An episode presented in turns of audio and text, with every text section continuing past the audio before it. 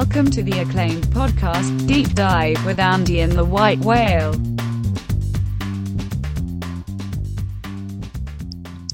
Welcome to the deep dive.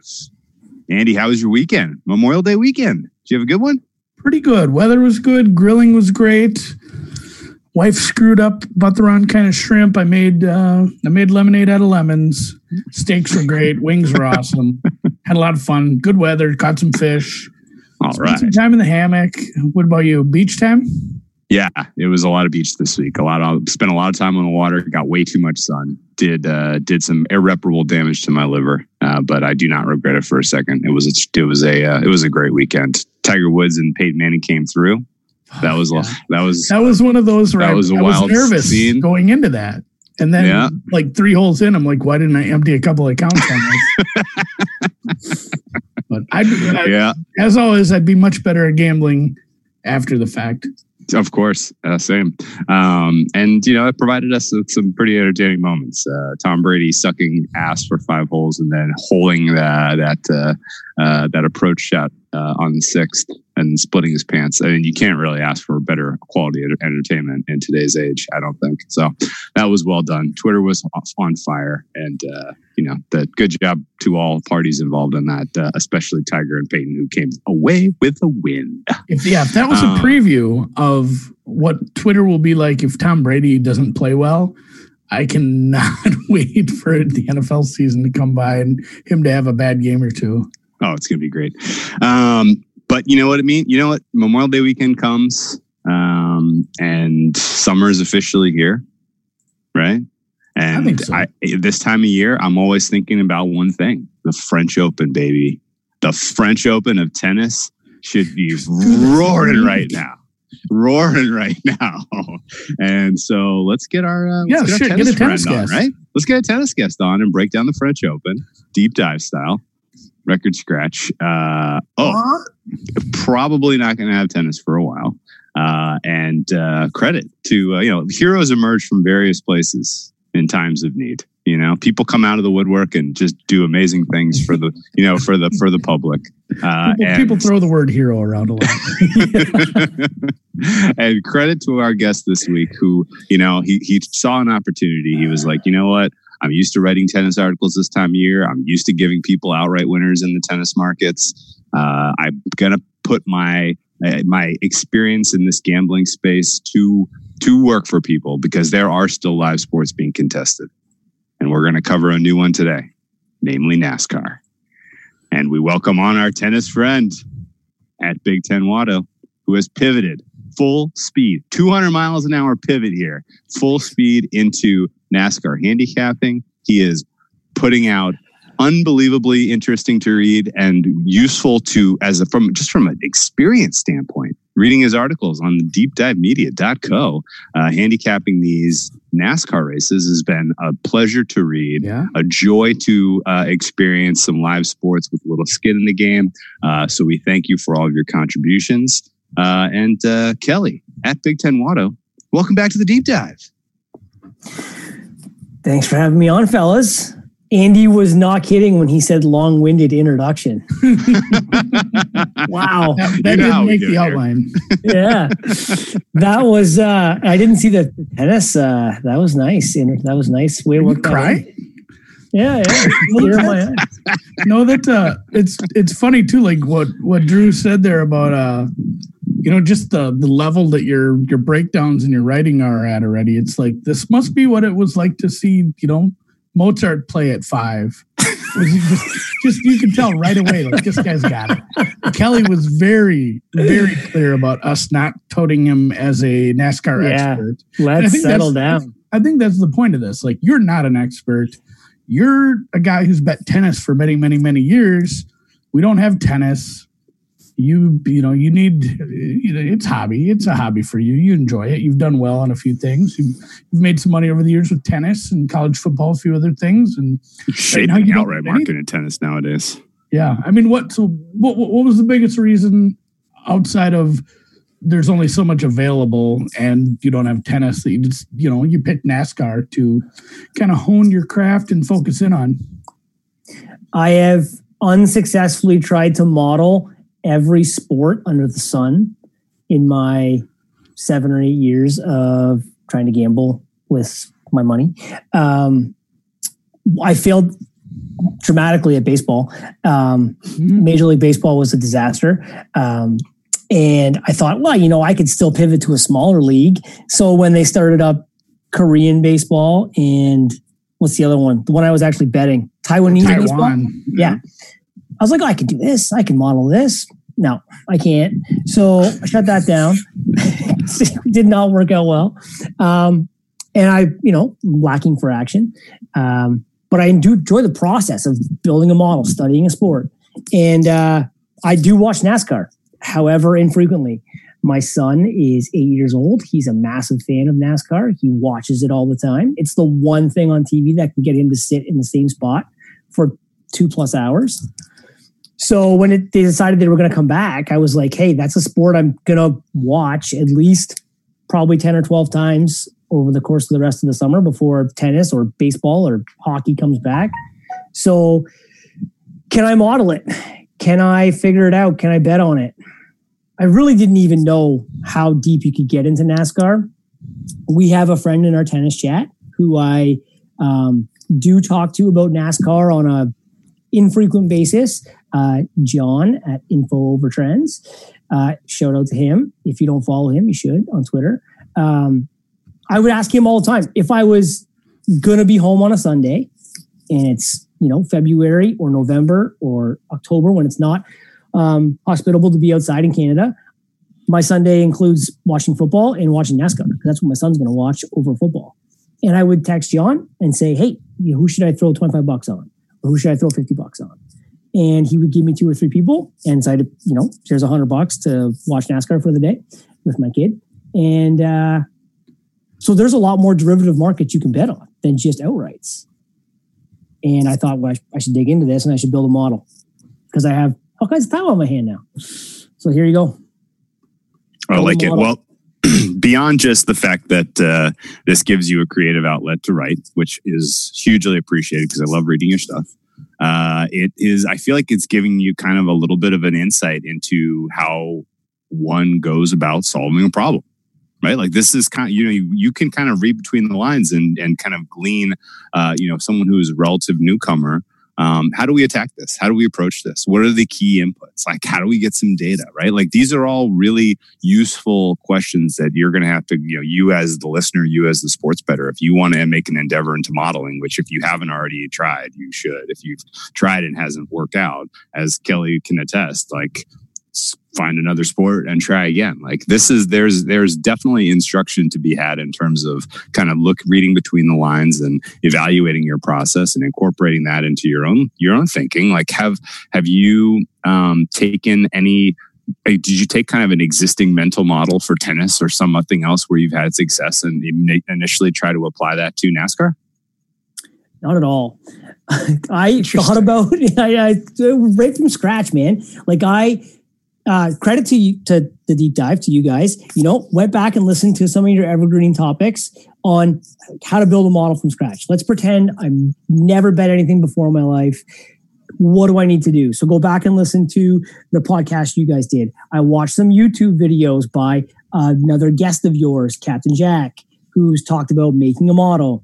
Um, I listened to uh, some other podcasts on just betting. Like I went back and listened to some of the stuff, the early stuff that um, the Australian guy Jake uh, put out, yeah Um, betting, where the they were talking about like building fucking horse racing models and shit. In like Yeah. episode six of that, like from three years ago, I went back and listened to some of that stuff, and I was like, okay, let's just like again start from scratch and figure out um, like what's the first thing? Inputs right? That's what i came up with same as what you were saying. And i have all these inputs in tennis. And i feel like maybe one of the reasons why i've struggled to convert betting on my gut or betting on my the eye test to betting with a model in tennis is because i have all these like pre-existing like thoughts about tennis and what should be important and what should matter and what i should weight in a model because i've been betting and watching tennis for a decade. Yeah. Well, I have none of that with NASCAR. I don't know anything. other than like a handful of drivers and they just make a bunch, a bunch of left turns for three hours. That was it. So then I started reading material and I gotta say, there's not a lot out there on NASCAR betting. There is a handful of people that bet it on Twitter that you can go and listen to their little three minute uh, periscopes or YouTube things. Um, there's one or two websites that like tout themselves as NASCAR betters. Um, that was kind of it. So I looked at what they valued, and then I did some really basic. What do I think would make you win a race? And then I went and tried to find that information. I came up with like it's right in those articles that I write. Like I'm trying to be as transparent as possible. Here's what I'm trying from day one. I've picked seven things I think are important. I show everything in the model as to uh, in those articles as to what I'm putting into the model. I went and found all the information. There are some websites out there that you can delve into if you like want to dig deep. Um, in tennis, there's so much of it. Dive like, deep. yeah, We don't dig. Yeah, this is the deep dive, not the deep That's dig, right. Kelly. That's right. Get it right. um, in tennis, we have like this tennis abstract, ATP.com. Sure. There's Encore info. Tennis team. ATP.com. What is that? That's a Yeah. useless site. You want to know how many aces Roger Federer has? You can go to ATP.com. tennis abstract, though, is an absolute veritable pot of gold. Did you find Yeah. a tennisabstract.com for NASCAR?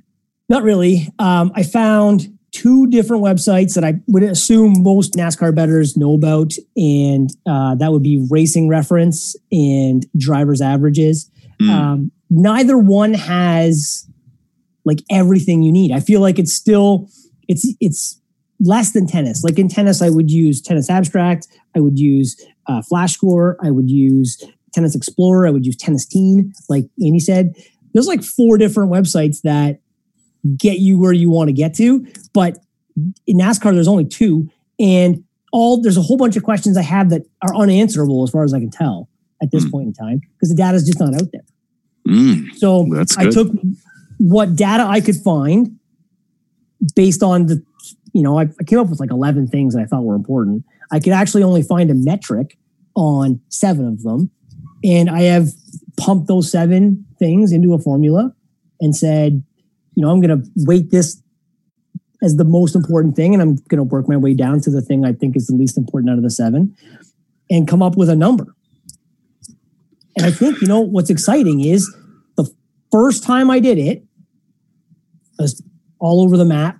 And then I was like, okay, like I checked the markets and didn't work out. I was like, okay, let, let's rethink this a little bit. And the second time I put together the numbers with a weighting system, I was really fucking close. Okay.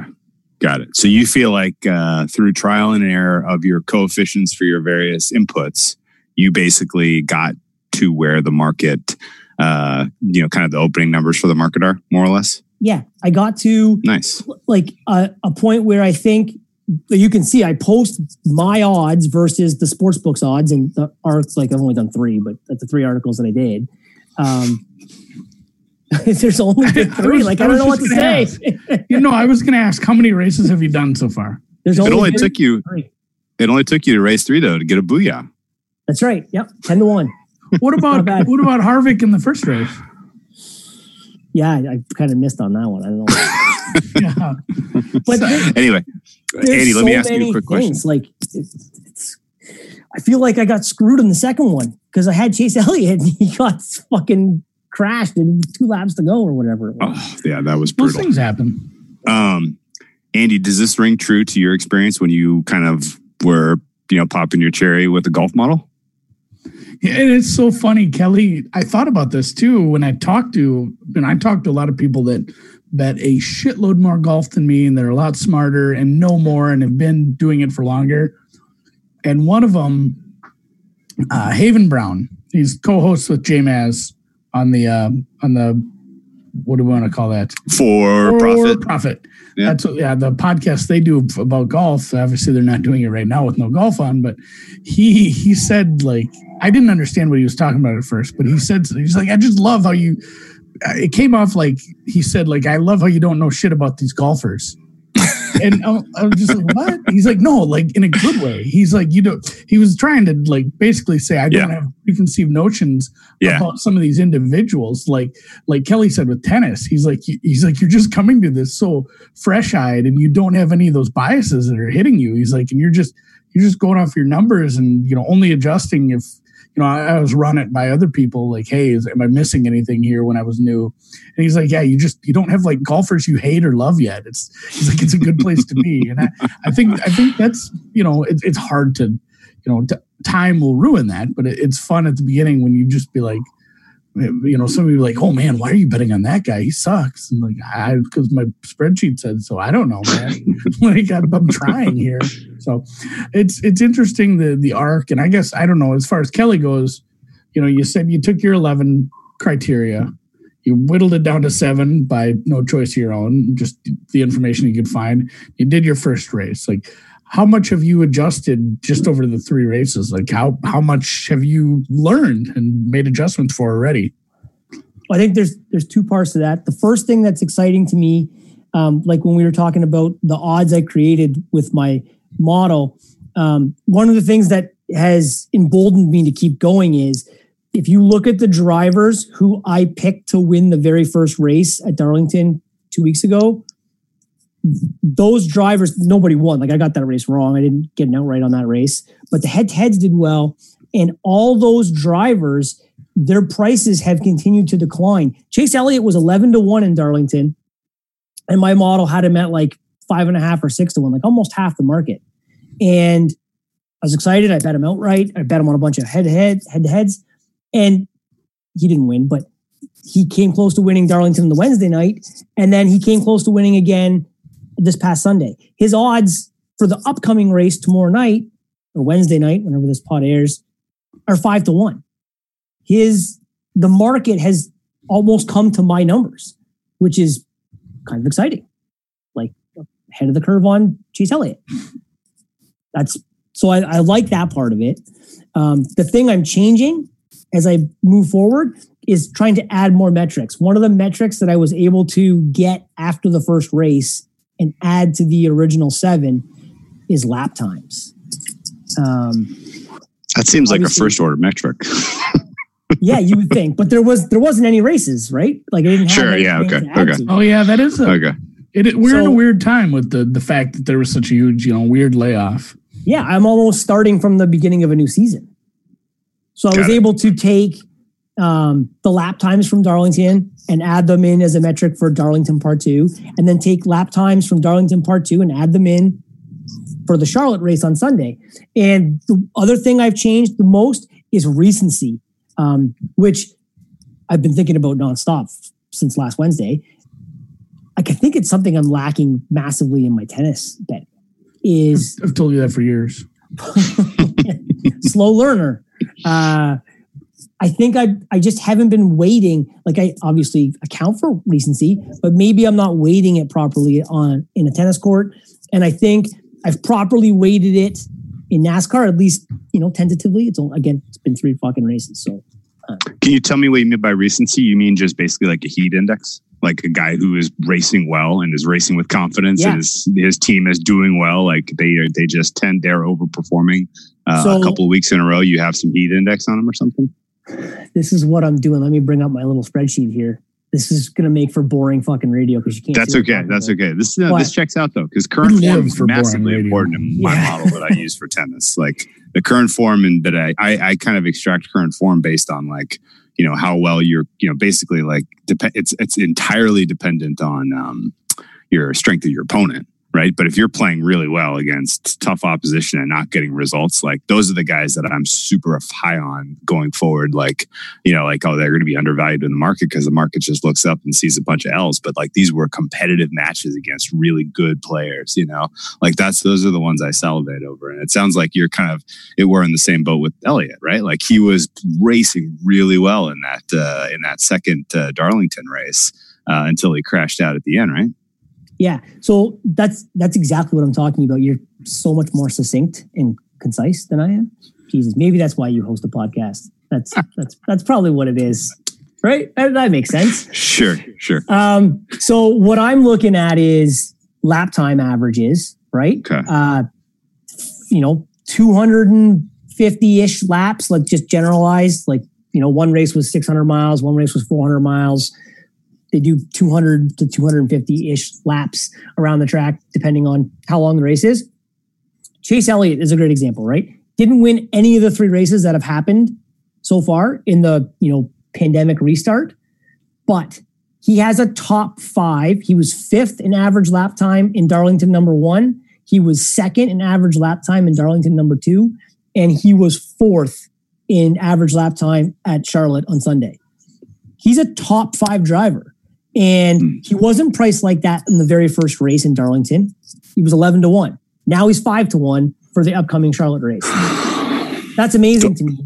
So then I want to look at who is a top 10 racer based on um, lap time averages for the last three races that doesn't have great odds, right? Who Yeah, right. hasn't the market identified, just like you, right? They didn't win any of these races. They got a bunch of L's on their record, but they're really good. Like, Yeah. that's why Martin Truex has such a good price, right? He's got great lap times in all three races, hasn't won any of them, but the market's identified that. So, mm, okay. Can I one- can I interrupt you for real quick? Do you is Yeah. lap time is it indicating who is a good driver or does it indicate at that moment who has a good car? I so I don't know enough about cars yet and equipment and gear to know the answer to that. Okay. If you talk to like a, a racing fan, uh, there's plenty of people that have reached out through DMs and replies to my tweets so far who have said stuff that like um, you would you would know about tennis by saying this guy's got Boris Becker as a coach. I give him a small increase in rating over the next guy who's got Joe Smith as his coach. A tennis fan would know that. A NASCAR, like there's been plenty of people that have reached out to me and said, that guy races for Joe Gibbs Racing or Hendrick Motorsports over this person. They have better equipment. Hmm. It's a really broad phrase. I don't really fucking know what they mean by better equipment. Like maybe they're cheating? Who knows? No, Yeah, I'm just well, kidding. I'm I kidding. mean- I, I don't know. to quote like to quote Days of Thunder, Andy's favorite movie. Hmm. Stock car's a stock car. It's supposed to be, right? Yeah. Um, there's obviously things I don't know yet about what makes them better.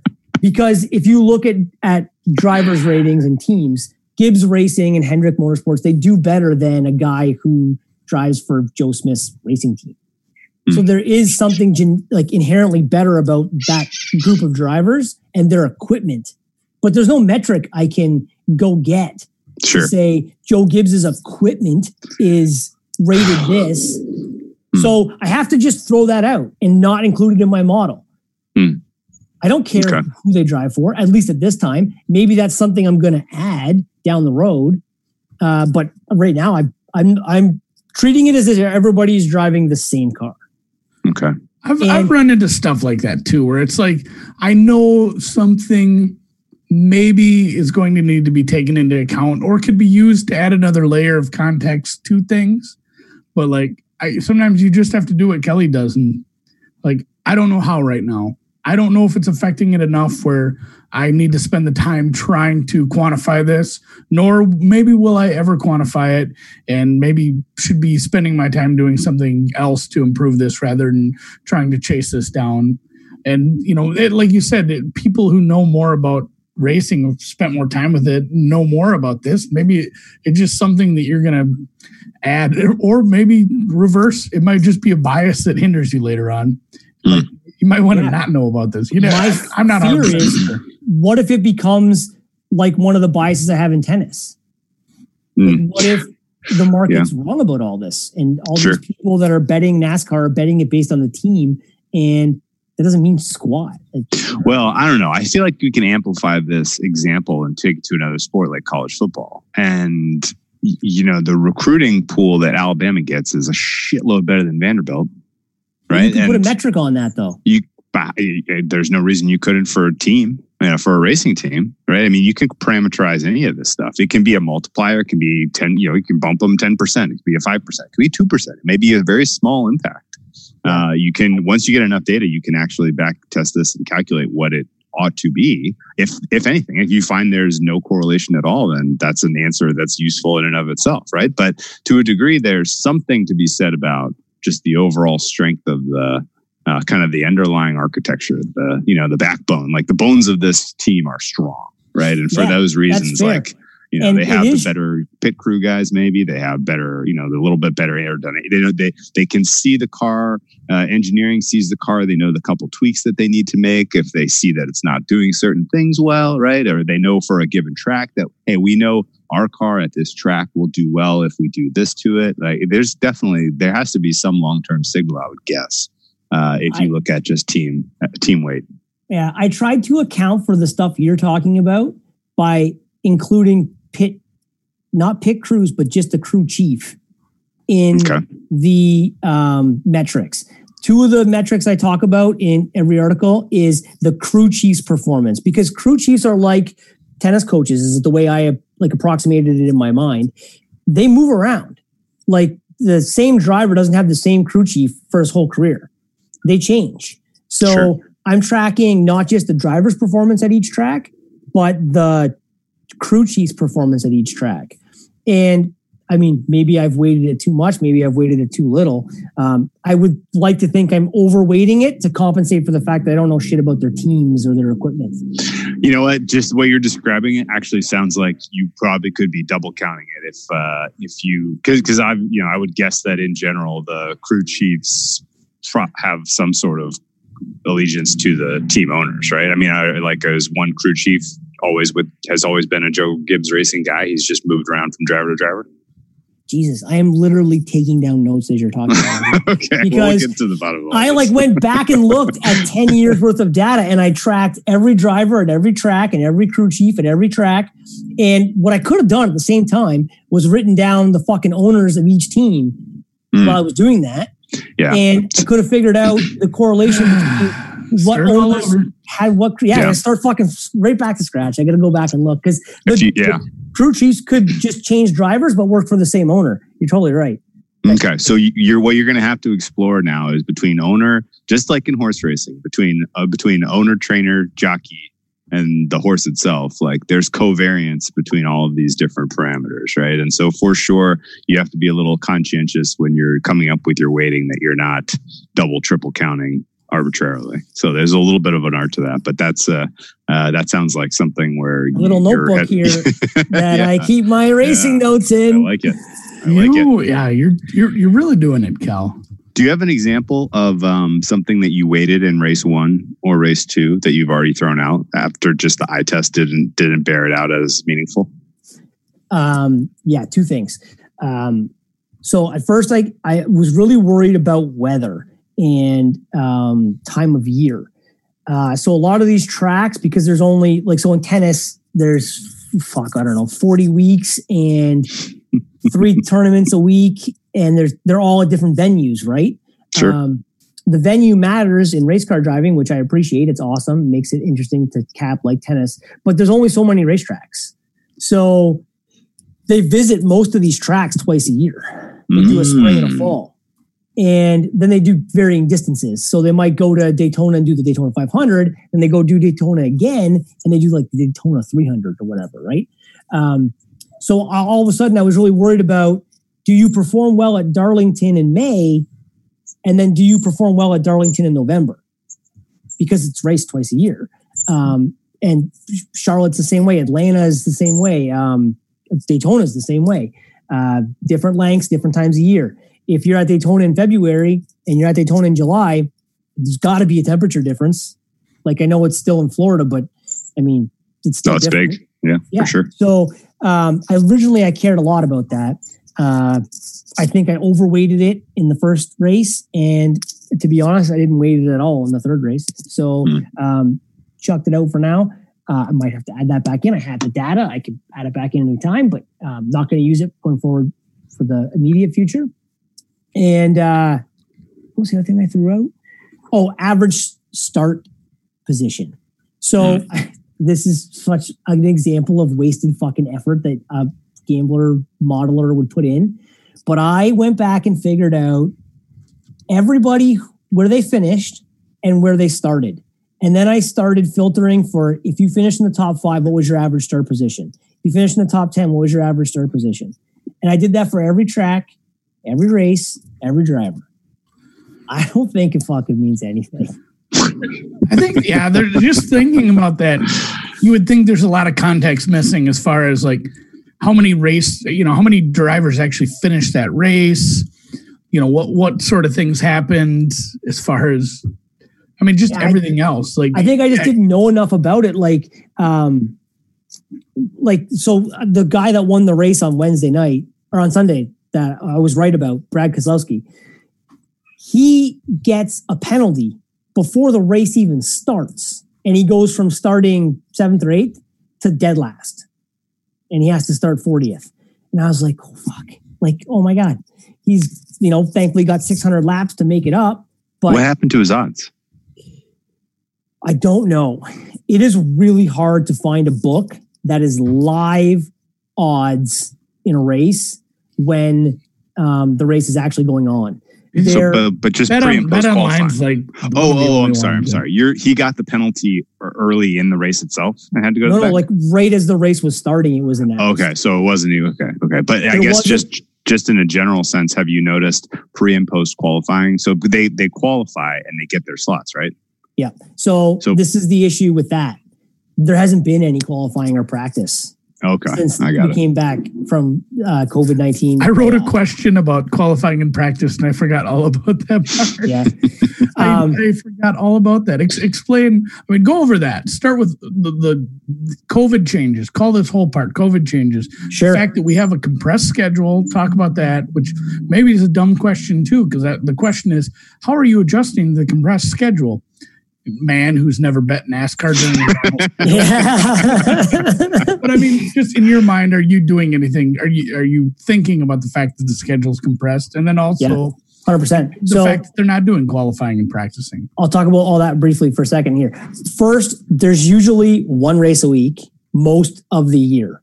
There are some unique ones that are held on Saturday nights or like Thursday nights or whatever, but you know, 95% of the time, Sunday afternoons, race time. Um, they're now doing them twice a week for the immediate future, Sunday, Wednesday. Um, I, from what I understand, again, brand new to this, but you're looking at like a Thursday, Friday practice, Saturday qualifying, or Wednesday, Thursday practice, Friday qualifying, race on Sunday. Um, odds change after practices, odds change again after qualifying. And then there's like late announced penalties. Andy benefited from a late announced penalty on the very first race of the restart here on Sunday, last Sunday uh, at Darlington. Um, Kyle Busch and Kevin Harvick were head to head. Well, that was what it was, I think. And they announced Kyle Busch got a penalty and he went to the back of the pack and nobody changed their odds. And I went in, I was talking to John about it in our tennis chat, and he's like, oh, fuck, look at that. Goes and smart, smart guy that he is, cherry picks a fucking stale line, and he's a genius. Because I wasn't thinking about that. Like, I mean, Kyle Busch went from third to 40th before the race even started. It turns out he's still good. He's very good. Like he, Yeah. put some- he put the fear of God in me a few times. Lucky we had some. He had some pitting and wheel problems, which worked out good. there um, is an amazing ability of people to move back through the field. Mm. Um, I did not expect that. And when Keselowski got the penalty on Wednesday, I was like worried. And I didn't go look at odds because I don't think I would have bet him. Okay. If if you had told me 30 seconds before the race started, hey, Keselowski's now gone from starting ninth to starting 40th. Do still and you can have your him? stake back. I would have said, yeah, give me my money back. okay, okay.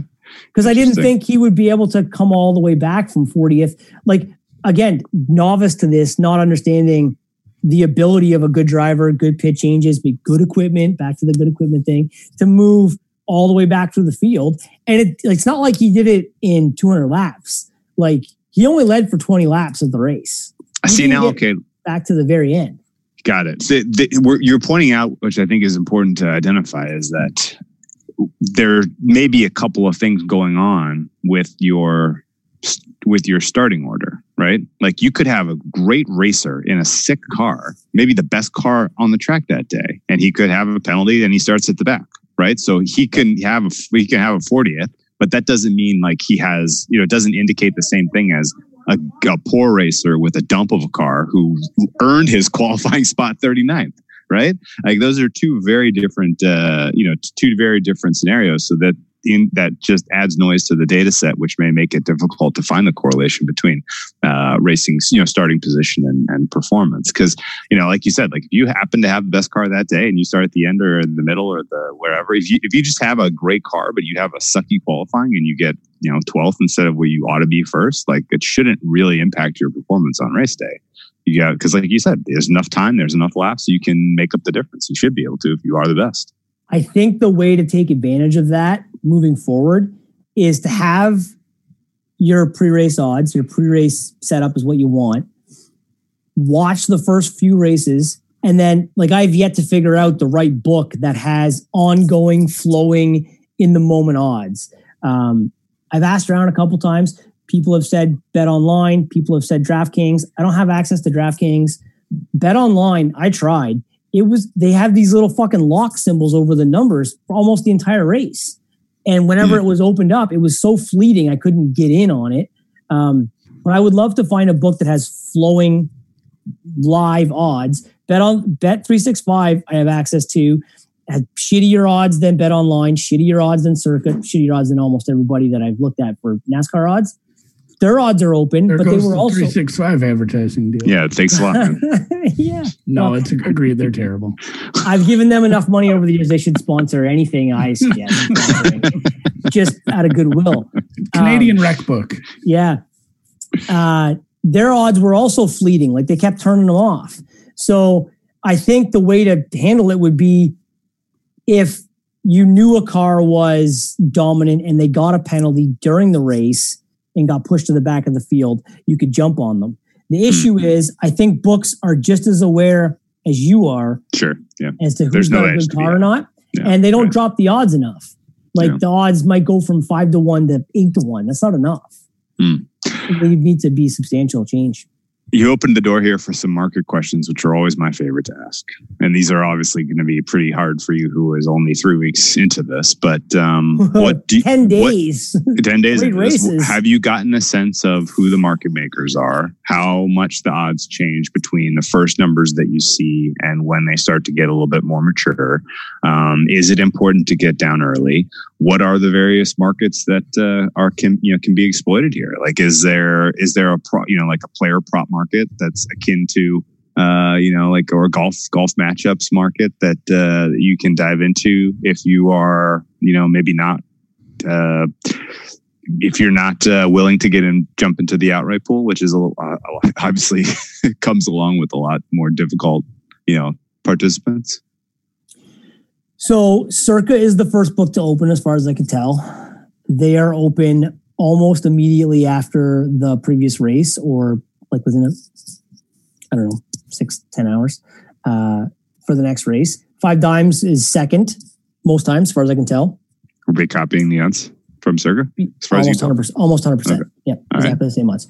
And then the rest of the books follow at, at a 24 hour marker, uh, Bet365, Bet Online.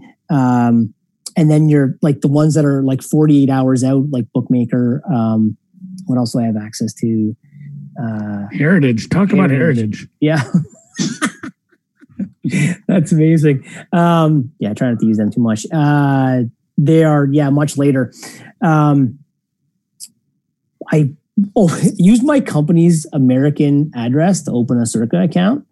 Can't put any money in it, but I can monitor the odds uh, at all times. So that's good. I keep that up and so see. You live in Delaware as well now.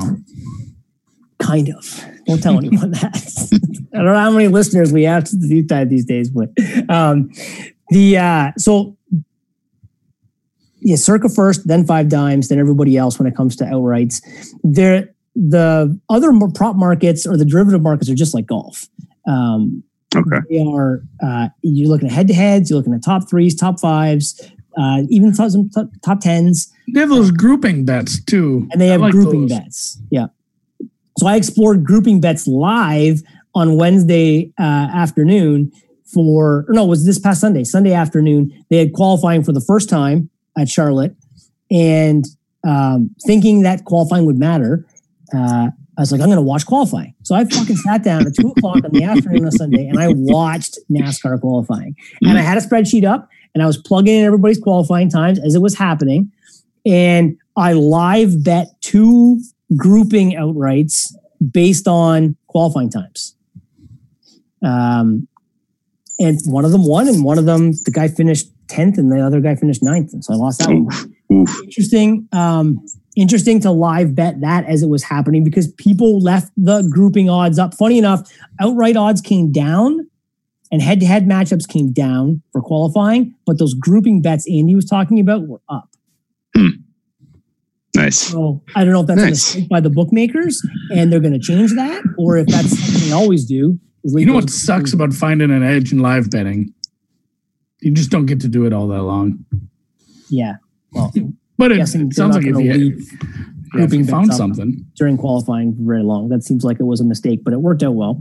Um, Hit Kyle, Kurt Busch plus 185 to win his group, and he did, which was great. We uh So last week last week we talked when it was just us what was our mishmash conversation there i kind of got to thinking it was kind of something on the fly we talked about like a ratio of qualitative analysis versus quantitative you know you take your stats versus your uh, opinions context whatever and we you know we kind of agreed that every sport's a little different like there's a ratio of it you know this one i'm just going much heavier with the quantitative. You know, I'm going to use my stats almost exclusively. Like, how much of that are you using at all as far as opinion? Just because you don't have a ton of opinions yet, and you know you're you're using just a ton of stats. It seems like. I guess the one thing that jumps out at me would that maybe wouldn't be completely stats based is like tracks. Uh, you know, I'm sure you have different different numbers for different tracks, or at least different types of tracks. But I mean, is there some context you're putting to some of your numbers based on that saying just like eh, you know i have these stats but it's a different kind of track i don't know if i can trust these kind of numbers So I would say that my um, analysis and my model is like 95% Yeah. quantitative. It is all numbers, it is almost no opinions. Even when you're talking about tracks, um, like tennis courts, uh, people perform better on different tracks.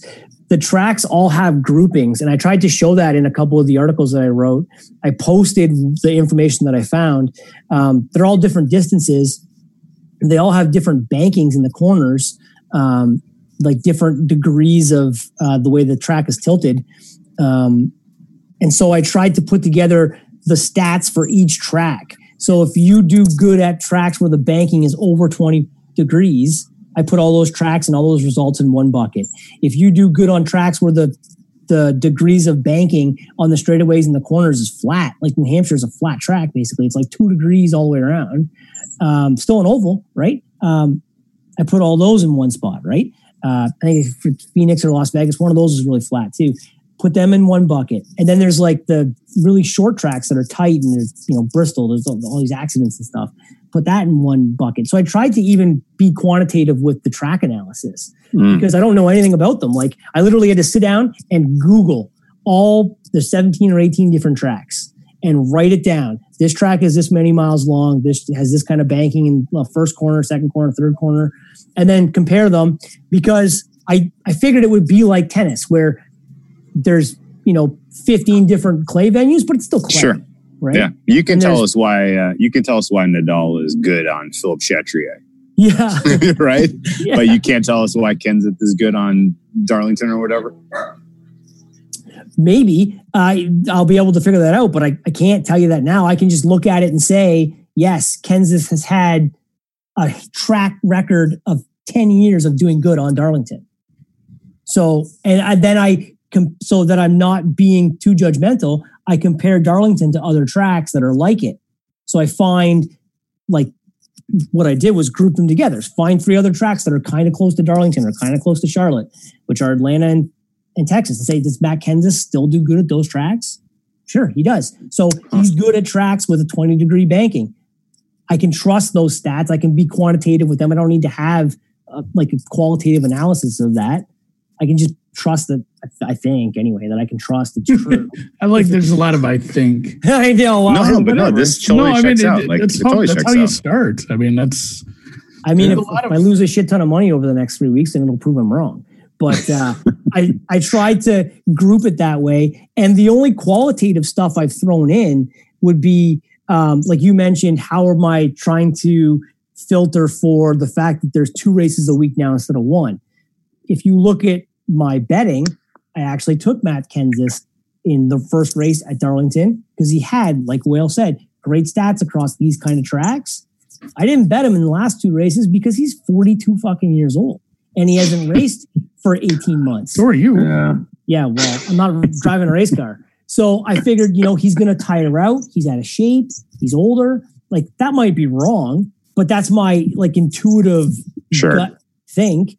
So I just, even though he showed as having value, I didn't bet him because, you know, qualitatively, I was just like, I don't trust the numbers here. I've got a. I've got a question. Did you watch Ford versus Ferrari? No. What Did I? did you? No. Have you not seen that? No. Oh wow. Wow, Kelly. Shock. Do I need to get on it? No, like if it's you a liked it, if you liked, uh, if you liked uh, the Tom Cruise one, you definitely like that one. Yeah, you kind of ruined my you ruined my question. I was going to ask about the the whether they taped the yarn to the car, but obviously you have no answer. No, I sure don't. I didn't expect you to either. Yeah. How about uh, Days of Thunder or Talladega Nights? You a Days of Thunder guy? Yeah, I love Days of Thunder. Yeah. It's fantastic. You still have a soft spot for Nicole Kidman? No. What? She's kind of hot. in. Nicole Kidman's kind of weird looking. Stop the I think- cock, Oh now Yeah. maybe, but not then. I think Yeah. Tom Cruise has been unlucky with his leading ladies because the chick in what's Kelly McGillis in Top Gun? Ah, it's, it's not it's not She was all right. A lot of better choices out there, I think, for in both roles. Anyway, I'm sure we're not talking about Tom Cruise's leading ladies. There's some hot ones in the in the what do you call it? Mission Impossible. Yeah, they sure are. Uh, Emily Blunt in uh, Edge of Tomorrow. That movie That's a fucking Great rules. fucking movie. Yeah. Yeah. It's a great movie. yeah. Have you seen Anyway. Risky Business? I don't know that De girl. Mornay. Del yeah. I don't know her name, but I Yeah. loved her. She's also Are we great gonna- in Three Musketeers, if you want to get on that. Oh, Uh, sure. oh what else did we have? God, yeah, I can't believe I had a question about qualifying in practice. I mean, legitimately, I, I knew that too. Like you brought that up to me once. Well, Um, I can talk about the qualifying that happened on Sunday. Like I tracked it, I watched it live, I tried to bet off it in those groupings. But if you look at the results of the tracking uh, of qualifying, it didn't mean anything. Hmm. Like the the end results um, at Charlotte. I mean, I have that here. So Matt Kenseth, the, back to him, he qualified fourth, finished 26th. Austin Dillon qualified fifth, finished 14th. Logano qualified sixth, finished 13th. Like, I don't know if it meant anything. Ryan Blaney qualified 27th, finished third. Hmm. Like, Okay. I think in general, you can say, you know, the bottom four, 13 guys all finished in the 20s and 30s. So maybe you can chuck out the bottom 10 cars in qualifying. But I mean, I don't don't know if it gives you again, it's one race, one example. Um, the first two races at Darlington didn't have any qualifying. Um, but it didn't tell me a whole lot. I won't base any uh, it's not a metric I'm gonna suddenly add to my formula uh, immediately. I'm going to have to track it for a few more races. Um, not something I'm eager to bet based on. Mm. Let's talk about drivers a little bit. So, um, I know from your tennis articles through the years and some of the outrights you you hit, uh, you're you kind of have a nose for like an up and coming guy, you know, a younger guy. Nobody really knows him. Uh, he's priced at twenty to thirty to one. He's got a favorable draw. Like if this breaks right, he's you know he's got a semifinal in him, and then we'll figure out what to do next. Right? Like, is there uh, an angle you can carry into looking at sort of the middle to longer shots in terms of how you choose the guys you want to be, you know, you want to actually put outright futures on versus guys you just want to say, hey, look, I think this guy's better than the market thinks, so I'm going to try to attack him from a matchup standpoint. Yeah, um, not yet. Uh, I think I had that with Chase Elliott early. Again, it's only been three races. Um, the market's obviously corrected his odds. Now he's five to one to win uh, tomorrow night.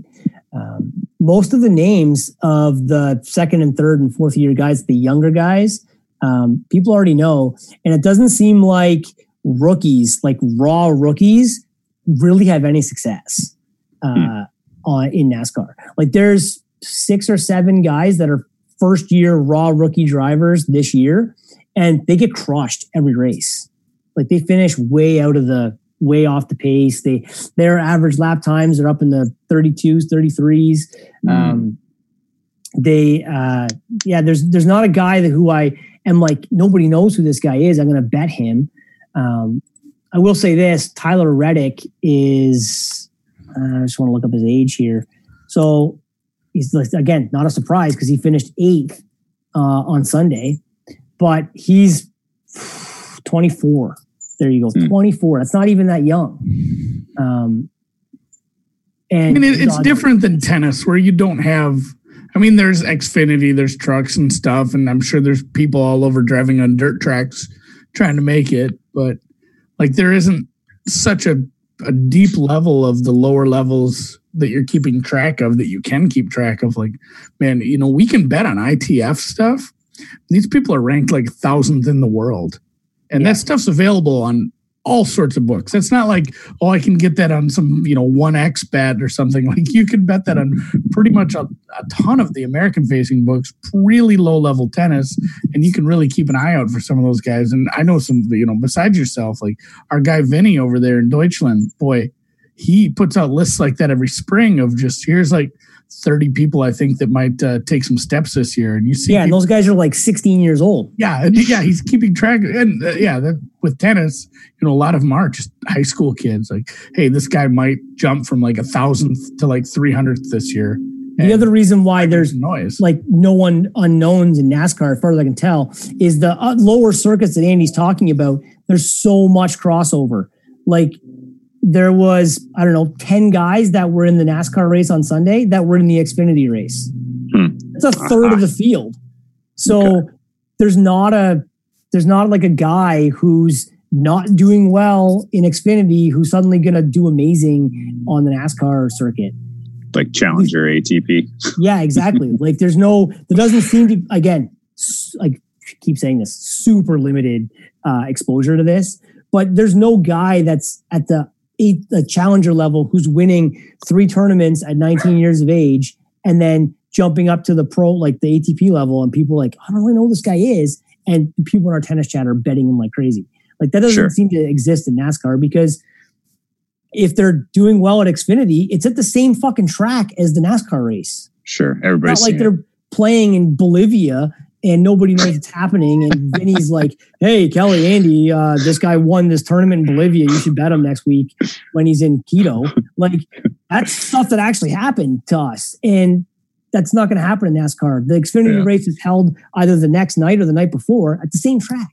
Oh yeah, yeah. we've talked about this on the you know on the ball boys before that on on a given week it's probably more than 15 like there's 20 tennis tournaments going on a week. If you go down deep enough and you include the women which i guess we should it's 2020 but like you you know you have a lot of stuff going on and uh, it doesn't get the the publicity because you know everyone hey we're gonna watch you know we're gonna watch queens. We're not gonna watch the 15th clay challenger in italy that that month or like Colum- or Columbus Challenger yeah. eight. You know, they just the lower level. They they use like the same ten sites all year long. They're all in just Italy. But I mean, there's the people that are paying attention can make some hay, and it it sucks that. uh like racing apparently isn't that way, but man I mean, maybe down the line you'll find something along those lines. Somebody as they move up into Xfinity and start making a little noise, it'll be what I, I guess something to monitor. Yeah, what I look tried to look for was those long shots. Like in tennis, you have these 250 level events where um how do you say this nicely the good players just don't show up and you can hit like uh nishioka wins antalya or uh mirza basic wins in sofia and he's like 50 to 1 to win that tournament and everybody in the tournament like the highest ranked guy is 25th in the world there's sure. no nascar races where yeah. kyle busch is not showing up like he okay. comes to every tournament or every race. So there's no chance for a guy who's 100 to 1 to you know, sneak out a title because the top three drivers aren't there. There are it. So ample tournaments where in tennis, the top 10 guys aren't there. This is great. So this like, it kind of answered a question that I had for you, which was like, what do you do about data gaps? Like, you know, a guy you don't have a ton of race information on. If he emerges, is that a blind spot that could catch you by surprise? It sounds like just by nature, the way that the sport works, it lends itself to not having to worry about that too much, which is pretty cool. Uh, you're going to see a guy coming a mile away. You know, there's not going to be like a data gap or a you know blind spot on, in just somebody who's not super experienced, right? There could be a blind spot in top threes, top fives, top tens, maybe in head to heads. Mm-hmm. I don't think so. I went back and looked at previous races to see should I be betting on these guys that are 100 to 1 because sure whatever I did with my model, however much I played around with it, because even though I found like a weighting that I liked in my second attempt, I still did like 10 iterations of it to see if I could get tighter, get further away, change it up a bit. Because what I can't seem to do is get the back half of the order right. Like the okay. the guys who are from five to one to 30 to one, I can get pretty close on their odds. But from like 50 to one to a thousand to one, if I just bet blindly on my model, I would bet every single driver that's at a thousand to one because. I can't get my model to push them out that far. Got it. And I think it's because of what we're talking about. There's just no way to quantitatively say Kyle Busch is this much better than BJ McLeod. It could be used. You could use a log scale as opposed to a linear scale, which could help you get there. Um, yeah, the uh, sounds like something what I was thinking about, like because we that actually came up with somebody with my college basketball, and it's like, hey, yeah, I know you want to bet Chicago State every every single game, like because my numbers just can't because I am you know mostly linear, it just can't describe quite how bad Chicago State is, or like we talk about that a couple times. Some of the the good mid majors that are in the mid majors, but they're you know conference powerhouse or national powerhouses. Like I should bet against Gonzaga every week. Like it's just. It's, I haven't taken the time to fix stuff like that, but yeah. I, I, get to thinking about um, golf too, as I've kind of done some soul searching with that, and I feel like like outrights are sexy and I can't make the case that like outrights will ever be my, you know, I, I tried to make a case in my head like outrights are just minus EV. Like the holds are huge. that you, you need some variance to fall your way. And I looked at like my outright prices and what I was doing and what I was hitting with golf. And I looked at my head to heads where I'm just, I was doing very, very well with head to heads and pissing it away every week, a little bit of it on outrights. And I don't want to say like I'm anti outright because we have a lot of fun with that with tennis. I think we find a lot of value in some guys. I've had fun with that in other sports. I've done well with it in other sports, including, you know, just NFL, college basketball. Sure. But like, do you ever think that you'd maybe want to just stick more money into the head to heads compared to some of these outrights? Because you do feels like you just you need some variance and some luck on top of getting a good price on a good driver. I think I'm already realizing that after three races. I think that I bet like three head to heads in the first race. I bet sure. five in the second race, and I bet like six or seven in the third race because there's just, like you say, more value in head to heads. And as my model hopefully gets better, I'll be able to identify more pricing discrepancies in head to heads and maybe be able to take advantage of what Whale is saying. If my if I get to a point where somebody that's 100 to 1 keeps showing up as 80 to 1 for me, no matter what I do to change it. Maybe that guy does have something that I'm measuring that's better than the rest of the people that are 100 to 1. And I can take advantage of that head to head. Yeah. Guess what? If you, if, if the edge that you have, if a guy, if you, if you're pricing a guy at 50 to 1 or 80 to 1, and he's market wide 100 to 1, and he's matched up against other guys who are 100 to 1 and you consider the market price true on those guys your advantage that you're showing on the guy that's 50 to 1 or 80 to 1 is huge.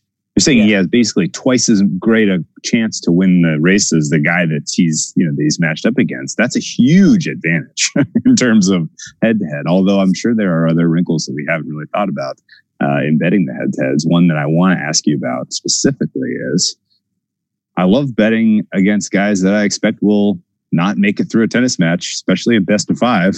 you know, if you know if you have a guy that you're like, well, I don't mind taking a swing on a money line here because he's going up against a guy that you know could with you know easily easily uh, uh, call it a call it a match if he's down two one, right? Like you know that there have got to be guys in the NASCAR circuit who wreck out at a higher rate, higher clip than normal. Maybe they've got nothing to lose. Maybe their sponsor, you know, it doesn't, you know, because I'm sure at the top level, top guys, like it's important to be, you know, on the screen for in the top 10 in the chase you know, for the entire duration of the race for your sponsor's benefit, even if you're not yeah. going to eventually win the race. But maybe for some of the fringe guys, like you're more incentivized to take chances. You're more incentivized to uh, to do things that uh, you end up crashing out more frequently. And I, you know, I'm guessing is could you is there already a, a built-in angle to fade guys who uh, can't finish a race?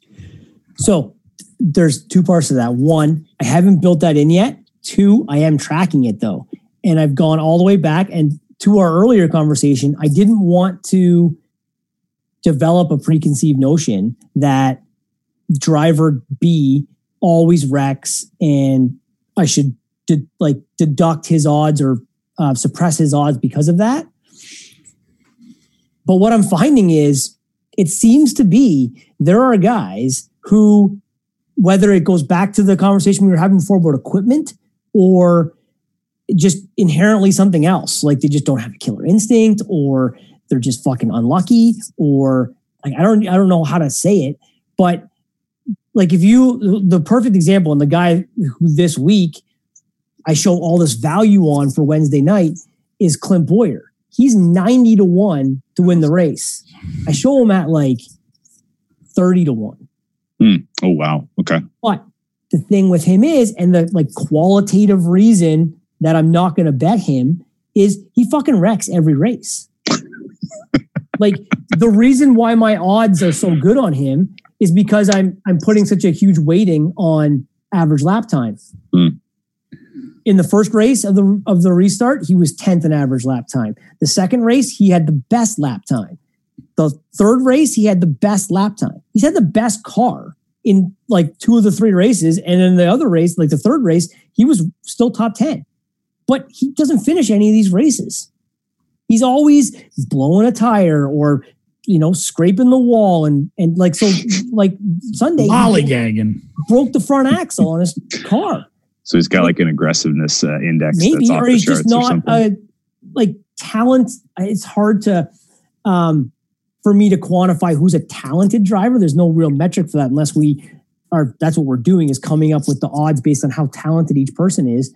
Like maybe he just is turning too tight or he's just not like talented enough with a steering wheel and he just keeps having these things and you know you read their twitter feeds or you read the the race reports and the reviews and everybody's like oh he had some bad luck or he had uh, you know this unfortunate thing happen well guess what it fucking happens with this guy every week so i just have to put like a red mark beside his name and you know unfortunately i show all this value and he's got this amazing car and maybe he'll win on Wednesday night. The value's huge. He's 90 to 1. He's 66 to 1 at five dimes and bet online. He's 90 at circa if you want to, if you have that access to that. I show him at like 33 to 1. That's amazing. I would love to bet him, but I've watched him wreck in three consecutive races.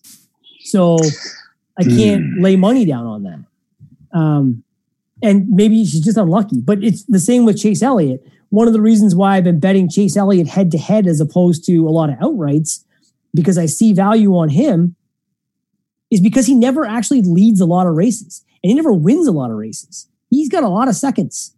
He finished eight, like second, or he finished second eight times before he won a race. I'm not you, saying you he's not those talented. derivatives like top three, top five, top 10. Yeah, you can bet those. What I haven't been able to do is figure out if there's value there or not yet because the odds diminish so much. Like when I say Clint Bowyer is 66 to 1 to win the race, he's like 16 to 1 to finish top five.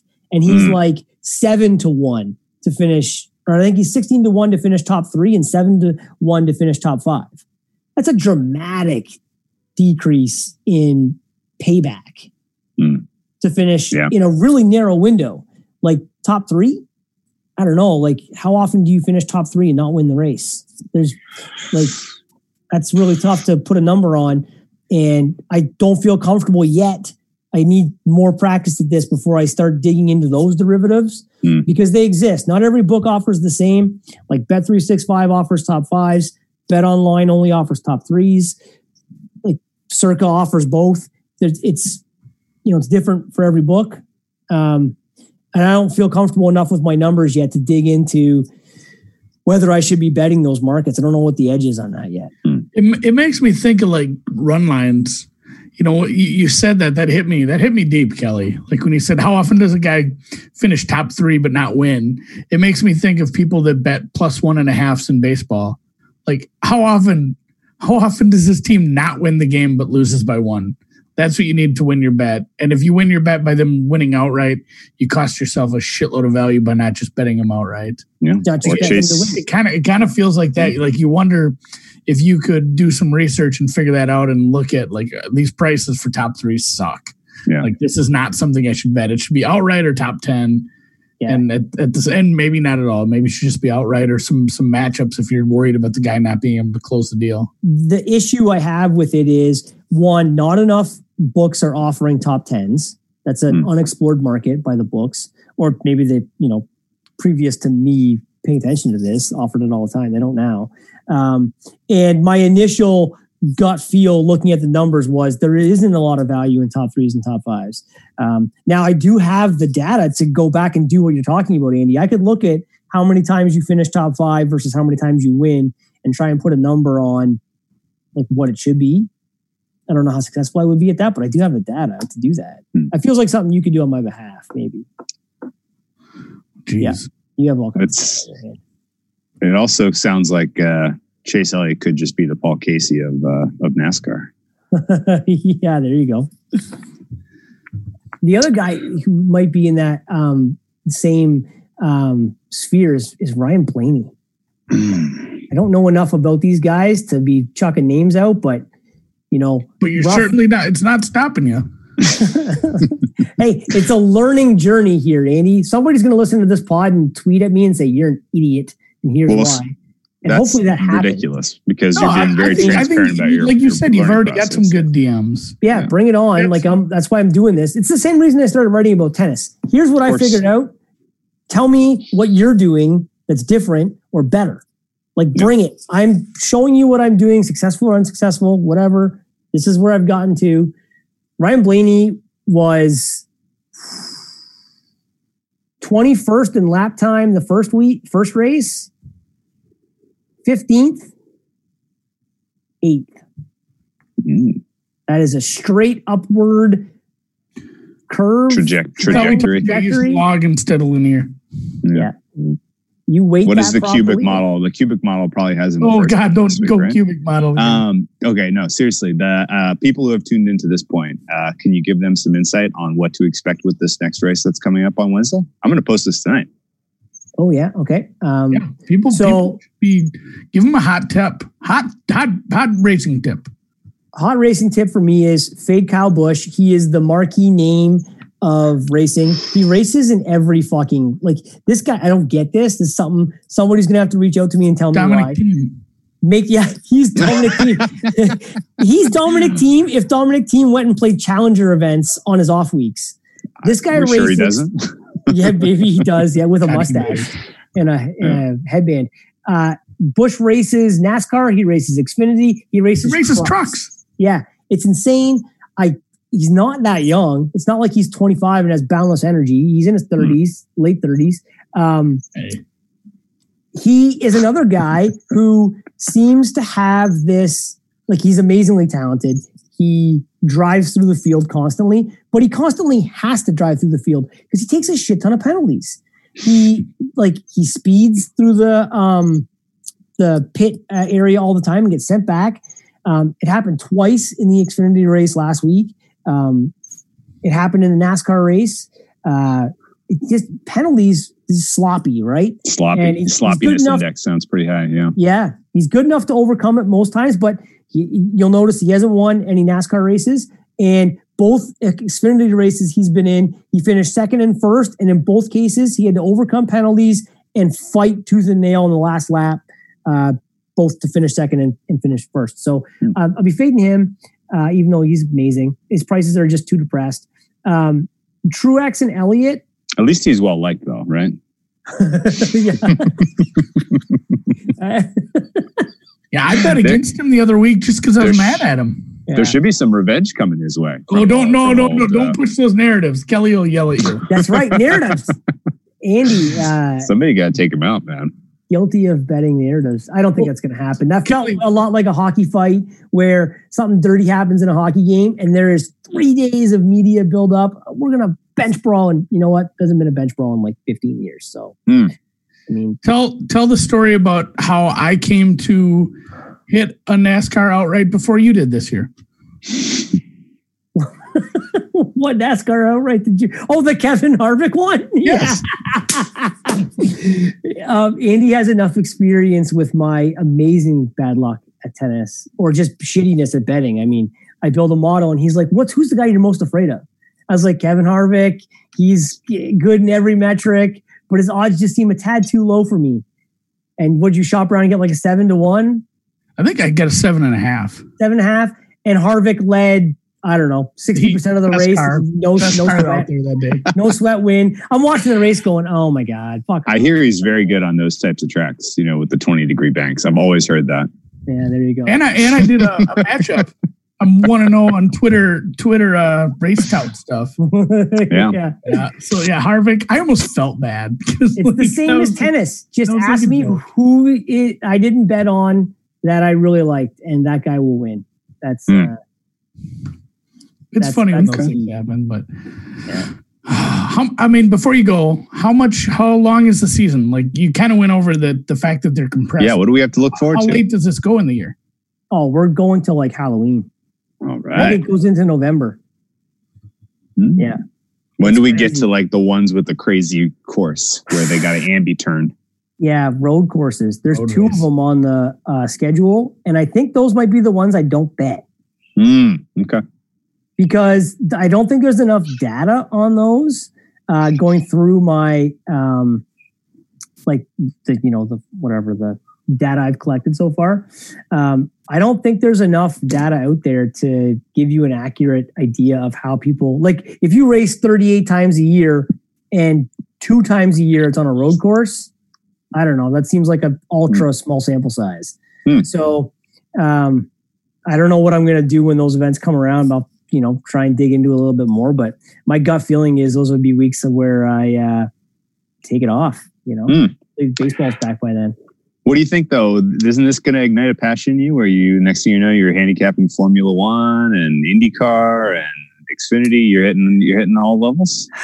Maybe Xfinity. I got to tell you, I am really enjoying watching it. As so, you think of yourself, hey, intelligent guy, you know, less schooling, professional job. These guys I feel like this is. I feel like this is a sideways dig at NASCAR fans. It's just not neat. Not just not necessary.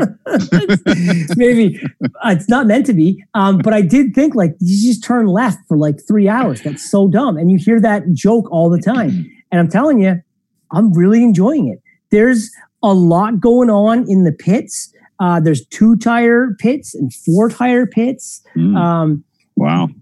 what I can't find, and I gotta find. gassing goes, um, I, I gotta want to. find the DMs. When I've been, I complained about this, and you yelled at me because it, it was the Harvick race. Yeah, I, I'm finding it really interesting. money, Andy. like the Xfinity races, the some of the drivers are so talented, they just weave through guys, and even if they suffer a setback, they can get right back into it. It's tight racing. I'm enjoying the drafting and all the. He's gonna go high. He's gonna go low. They slide around the track, starting to pick That's up great, on man. that kind of stuff.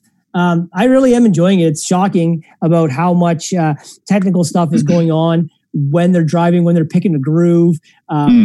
when they're trying to like be high on the track, be low on the track. Um, NASCAR could do a better job, though. To be honest, I was just going to ask you about the broadcast. like, is the broadcast, broadcast brutal?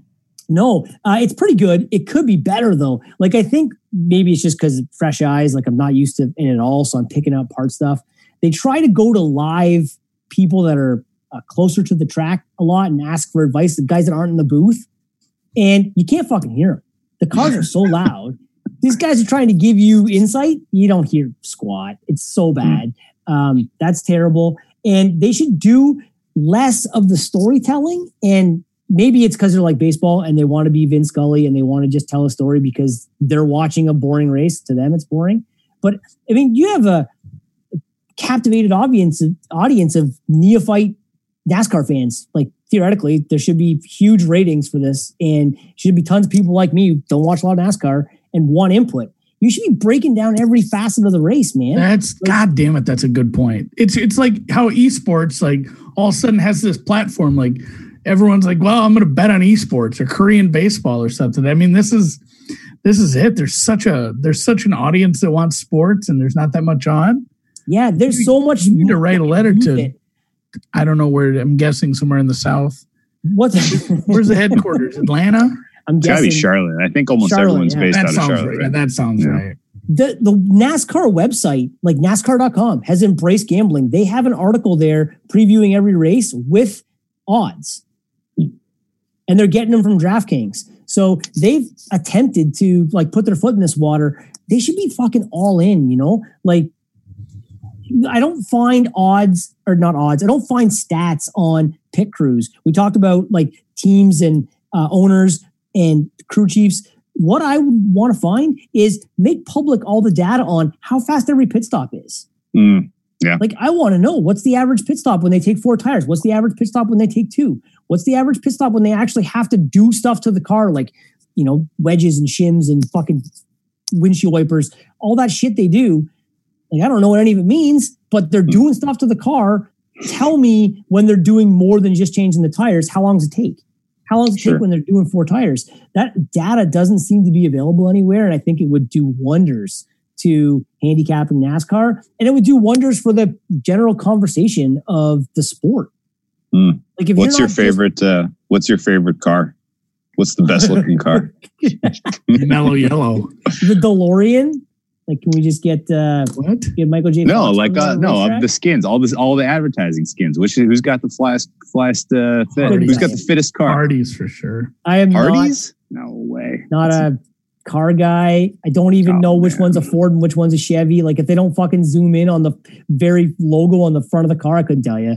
Um, Hmm. It doesn't mean anything to me. You know, I'm happy when I go to the gas station if I don't put fucking diesel in my car. What's your Like, you favorite car? what's the- Andy, Andy, what's the best car?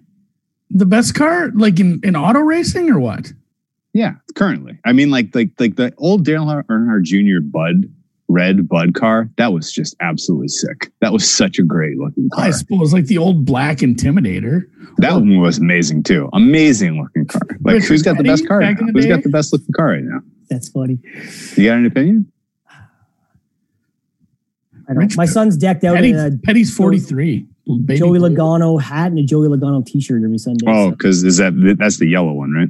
Yeah, he's the same colors Mm. as Mater, not Mater. Who's the Cars guy? Owen Wilson, uh, whatever that movie is. Lightning McQueen. I believe. Yeah, thank you. I've seen that movie like so many times. Just on in the background of my house all the time. He's same colors as Joey Logano. My kid thinks Okay. that's the coolest Red and yellow. Did you want to talk Pinty's at all? The Pinty's series? The Canadian NASCAR? Yeah, you can't bet on that, can you? I don't think so. All right, I'm sure enough. if there was a market, our friend Bo would know what it is and he'd find it. Okay. So in summary, uh, this is a great experiment. You're learning on the fly, sharing, and by the and if you are if you are relatively new to this, or if you are you you know remotely interested in this, I can't tell you enough um, how how much faster you will advance up the learning curve than by kind of going through this process, sharing it all publicly, and getting feedback. Because there you know if you're just in your own head doing all this if you're never sharing it even if it's just you know with your group of friends you know of friends handicappers like sharing this stuff helps you advance and learn so much faster. So thank you for providing all this. Thank you for giving uh, all of this insight to the people who uh, now have uh, live sports to bet on in the form of nascar and uh, fade uh, fade kyle busch this week There you go. And put out an article. I'm Get it working on it. I got distracted this afternoon by a protracted conversation about world politics and The evil landlord. evil landlords. Yeah. So Mm. it, it killed a lot of my uh, writing time. You're a GI Joe guy. I'm surprised you don't like the National Guard car. That car is sick. Um, you know what's and- funny that you say that? Um, Greg Biffle was a previous driver of the National Guard car, and his car was pretty cool. It was black and yellow. Yeah, that one. That was a nice one. I remember that one. Yeah.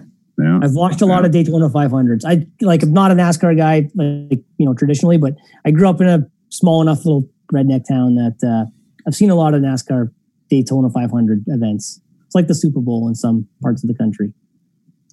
It's one race like you it. watch every year. I've heard that. Yeah. All right. Well, thanks again. Best of luck, and uh, I uh, look forward to reading your stuff. Where can people find you? on Twitter with a uh, GI Joe. Actually, it's a Cobra uh, avatar. Yeah. It's the bad guys. It's the bad guys, man. Bad guys always win. That's right. You were a Destro. Were you a Destro guy? Destro, Cobra Commander, Major Bludd. Yeah, bring them all on. Loved all the Mm. bad guys. Come on. Wow. Yeah. Wow. And yet you're not a Kyle. And you're fading Kyle Busch. yeah, Yeah, there's money involved. You couldn't bet on GI Joe. that's right. Yeah, Cobra always lost every episode, so there was no money in that. Yeah. the more you know. That's funny. So Yeah. cool. Thanks a lot for your time, Kelly. Good luck with the NASCAR. We'll be following along. I will be continuing to bet narratives because it's more fun. Because this is all soap opera. This is soap operas with wheels to me. I like it. Thanks, fellas. All right. Take care.